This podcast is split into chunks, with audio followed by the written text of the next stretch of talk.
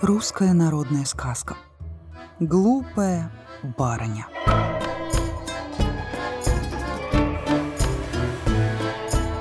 Жила-была барыня. Глупая-преглупая. Что не забьет себе в голову, умри, а исполни. Вот задумала барыня вывести сорок цыплят. И чтобы все были черненькие. Горничная говорит, а разве это, барыня, возможно? Хоть и невозможно, а хочется, отвечает барыня. Зовет она своего кучера и приказывает. Садись в лукошко, выводи сорок цыплят. Да чтобы были все черненькие. «Помилуй, барыня», — говорит кучер. «Где же это видано человека на сеткой сажать?» Барыня и слушать не хочет. «Тебе привычно на вокзалах сидеть, посидишь и в лукошке». «Вот проклятые господа», — думает кучер. «Всю шею нам объели, хоть бы все околели». «Что ж, воля ваша. Только дай мне, барыня, то, что я попрошу. А нужно мне чаю, сахару, харчей побольше, тулуп, валенки и шапку. Барыня на все согласна. Отвели кучера в баню, дали ему все, что он попросил.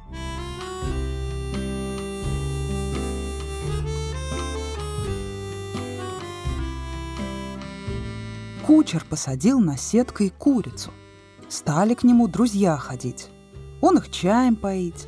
Сидит с ними, чаек попивает, барыню дурой называет. Прошло время. Вывела на сетка цыплят. Из них три черненьких. Берет кучер черненьких пескунов в лукошко, идет к барскому окошку. Вот, барня, трех уже высидел. Получай, да харчей прибавляй. Сама видишь, тяжело мне их высиживать.